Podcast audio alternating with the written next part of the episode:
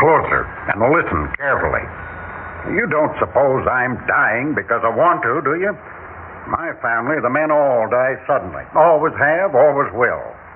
Doctors can't explain it. Lots of things doctors can't explain. Now, when it comes to dying, it's like everything else. If you want a thing done right, do it yourself, I always say. You can't trust anyone with the details, especially these days with the kind of help you get. Howard Williams speaking. Use your own judgment for once and don't call me back. I'm busy dying. Yes, I said dying. Goodbye. Now you listen and listen carefully.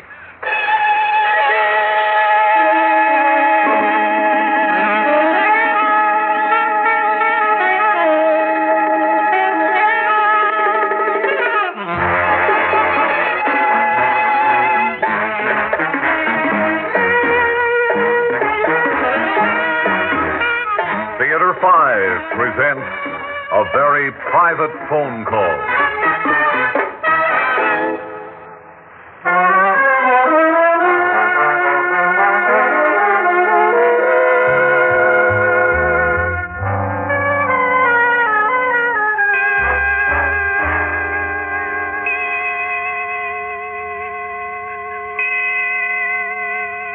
Nurse Evans, Dr. Barlow has been in my husband's room more than an hour. Is something wrong? Now, Mrs. Williams, you mustn't worry. Well, I am worried. It isn't like Howard to be sick. Well, we all have to be sick sometimes, and Dr. Barlow is very capable. But it's all been so sudden. The way Howard fainted last night, and today he couldn't get out of bed. And now Dr. Barlow won't even let me in the room. Oh, Nurse Evans, I just know something terrible is wrong with Howard. Now, really, worrying won't help, Mrs. Williams. Do let me fix you some coffee. No. And it's no use talking in that soothing way. Howard is going to die. And I'll be left all alone. No, please, you mustn't. And I get- can't stand being alone. When my father died, I was 27, and I'd kept house for him since I was 16. And then all of a sudden, he was gone. And I was alone. Well, we all have to be alone sometimes. But I hate it. I'm not practical. I can't even balance my own checkbook. All I know is how to keep a nice house and entertain. And that's been enough for Howard. He was my father's business partner, you know. After father died, he looked after things for me, and then, well, we just got married. Of course, he's much older, but I like him. I like my husband very much, Nurse Evans. Even if he won't take me on any trips as he promised he would. won't take you on any trips. I- I'm not sure I understand. Around the world. Howard is in shipping, and he owns steamships and plantations and mines in Africa and the South Seas and just everywhere. Places I've longed to go see ever since I read about them when I was a girl. Well, I should think he'd be glad to take you along on his trips, Mrs. Williams. That's just it. He never took any trips. He stayed right here and did all his business by telephone. Do you know how many telephones we have? Thirteen. Before we were married, he promised we'd go around the world on our honeymoon. But then some business came up and we never went. That's the only thing I have against him in ten years of marriage. I admire and respect him, and, and I don't want him to die. I don't want to be left alone again. Please, you mustn't let yourself get up. Oh, here's Dr. Barlow. Doctor, Doctor, how's Howard? Mrs. Williams, your husband wants to speak to you. You must be very brave. You mean he's going to... I'm sorry to say it's only a matter of time, perhaps of minutes. No, no. Uh, he wants some last words with you. Now be strong and don't upset him. I'll try. Good. Go in now. He's waiting for you. All right. Howard, Ah, there you are. Took you long enough. I suppose that quack Barlow told you. oh, Howard, please don't die. Don't go away. Don't leave me all alone. Laura, stop that confounded blubbering. Yes, Howard. I hate crying women, so control yourself. Yes, Howard. Yeah, that's better. Now listen to me. You see those three phones on my bedside table? Yes. The black one for your European calls. The white one for your calls to South America. And the red one. The one that never rings. Oh, you've noticed that the red line never rings.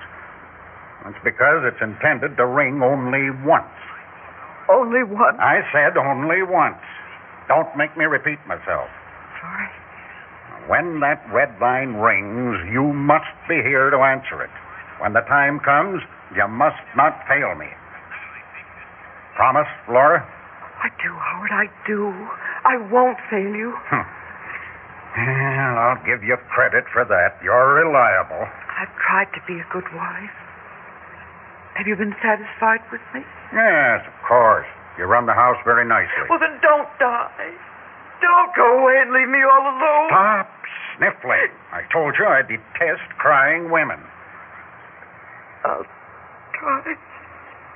You don't suppose I'm dying because I want to, do you? In my family, the men all die suddenly. Always have, always will. Doctors can't explain it. Lots of things doctors can't explain.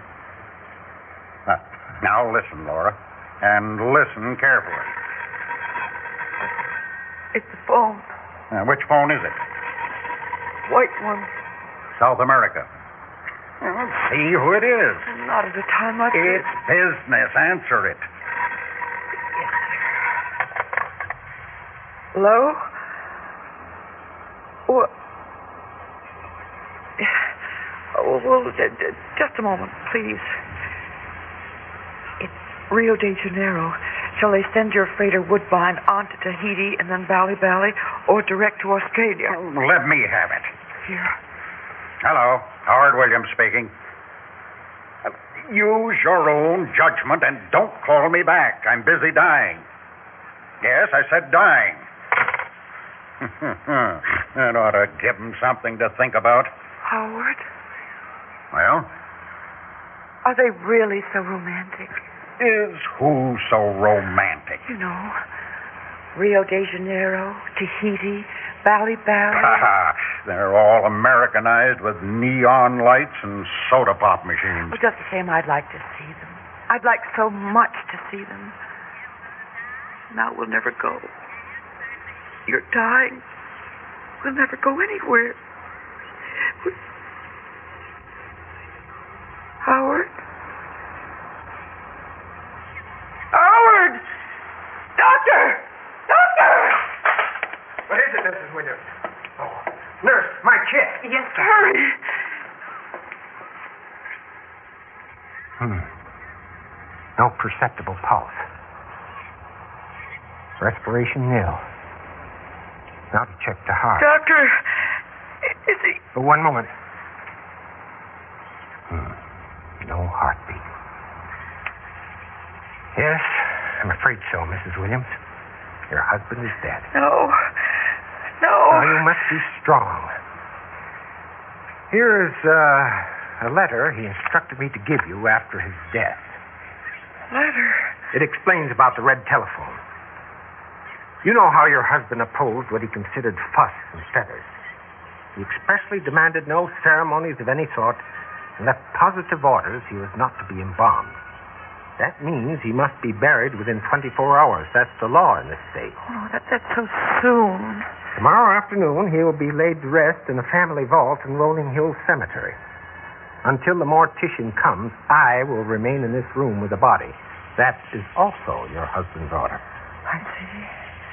Also, his wishes are that after the funeral, you will remain either in this room or the adjoining sitting room for three full days, not even leaving for meals. I don't understand. Well, it's all explained in his letter.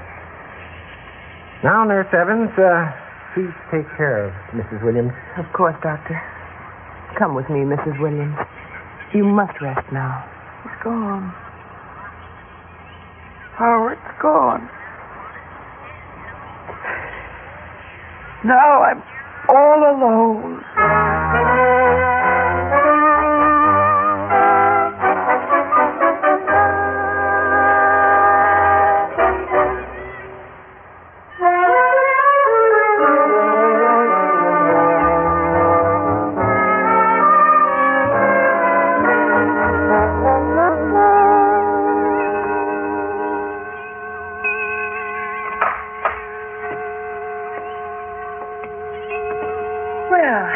We are back again, Mrs. Williams. You were very brave.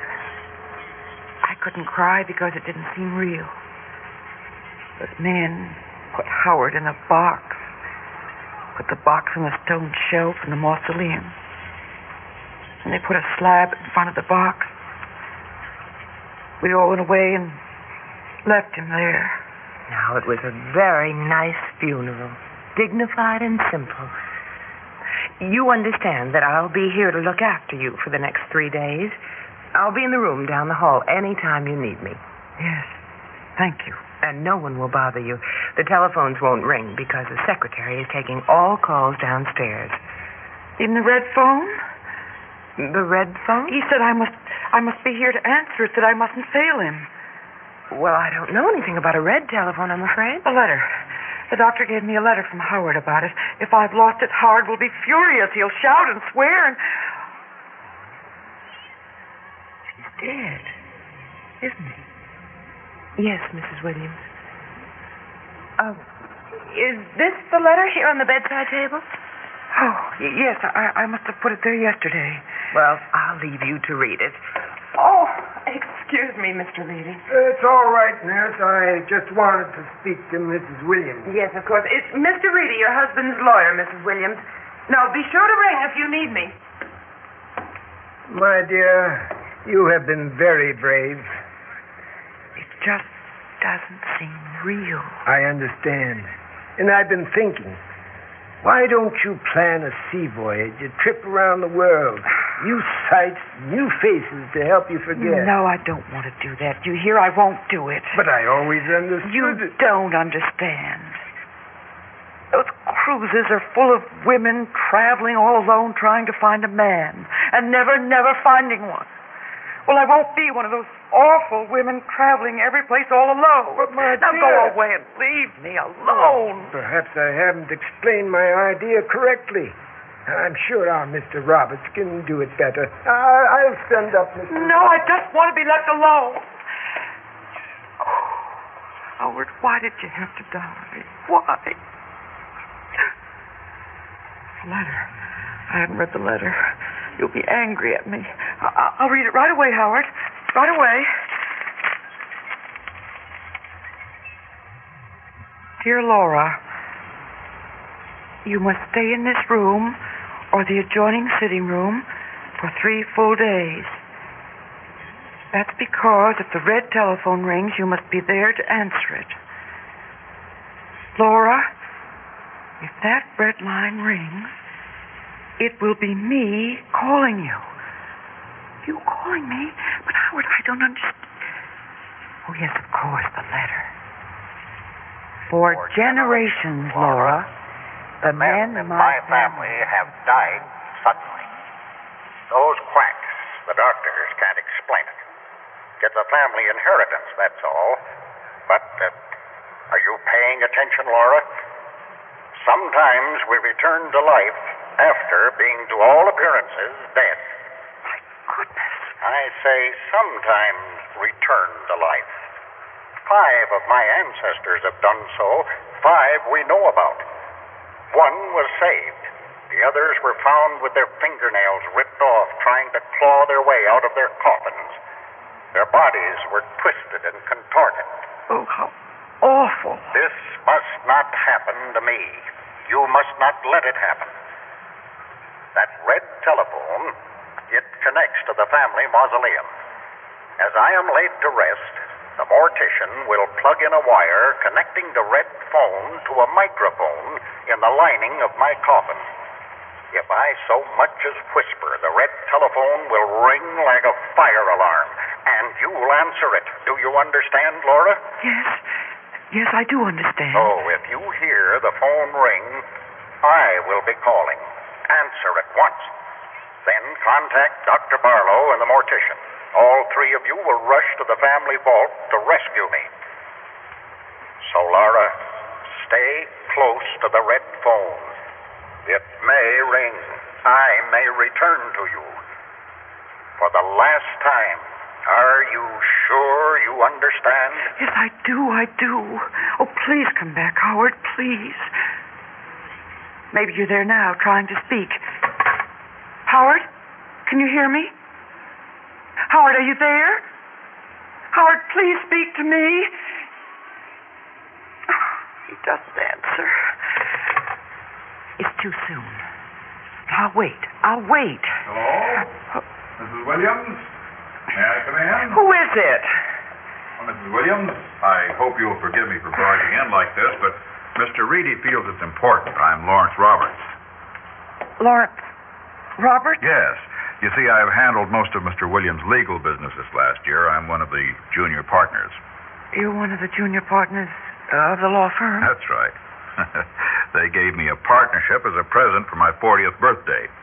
I'm the firm's foreign expert. Uh, could we talk, Mrs. Williams, in the next room, perhaps? Well, I suppose we could. Good, good.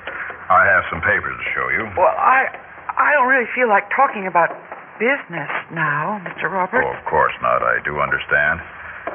However, on the other hand, uh, it'll help take your mind off what's happened. Well, if you think so. I do, definitely. Here, shall we sit here? Right. Now, here's the situation. You've just inherited a rather large business enterprise, Mrs. Williams. All over the world there are mines, plantations, shipyards that belong to you. There are. There certainly are. And uh, Mr. Reedy thought that this would be a perfect time for you to take a long no, trip. I told him I won't. But Mrs. Williams, I'm not going to be a middle-aged woman all alone with a lot of other middle-aged women on one of those trips. I just won't do it. If I have to be alone, I'll I'll stay all alone right here. but you won't be alone. The firm wants you to inspect your various holdings around the world. Naturally, we don't expect you to visit all those places by yourself. I'll be your guide You'll go with me? all around the world. And you couldn't find a better guide. Why, I spend half my time traveling, and besides, well, I'm the only one the firm can spare. You see, I'm the only bachelor. You're not married. Nope, never took the plunge. Too busy traveling, I suppose. Now, this is my plan. First, we go to Rio de Janeiro. We'll get there just at carnival time. Carnival time in hmm. Rio. Masks and costumes, dancing, Yeah, music. and a lot more. Oh. You haven't lived until you've been through carnival time in Rio.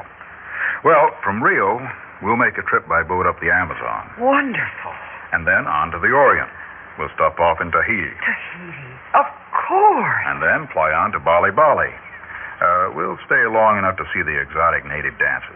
And then? Then, oh, there are dozens more places for us to see. The ruined cities of old Cambodia, uh, picturesque Hong Kong, a trip up Mount Fujiyama. I'll make sure you see everything, Mrs. Williams. Oh, you make it sound so exciting. Rio, Tahiti, Bali Bali, Cambodia, Hong Kong, Mount Fujiyama. Hmm? Uh, excuse me, Mrs. Williams, but, uh, Yes? well, seems to be a phone ringing in the other room. Oh. Oh, yes, there is. Uh, most unusual sort of ring. Can't be an ordinary phone. Sounds more like a small fire alarm. Yes, it's very loud. Want me to answer it for you? Oh, no, it's probably just the wrong number. Let's just go downstairs where it won't bother us, and you can finish telling me all about our lovely trip. Fine, fine. Well, first we have to get you a passport, and then your shots, Oh, well, you'll have to go with me, but I'll be brave. and I suppose you'll have to get some clothes. Yes. What colors do you like, Mr. Roberts? Call me Larry, won't you, Mrs. Williams?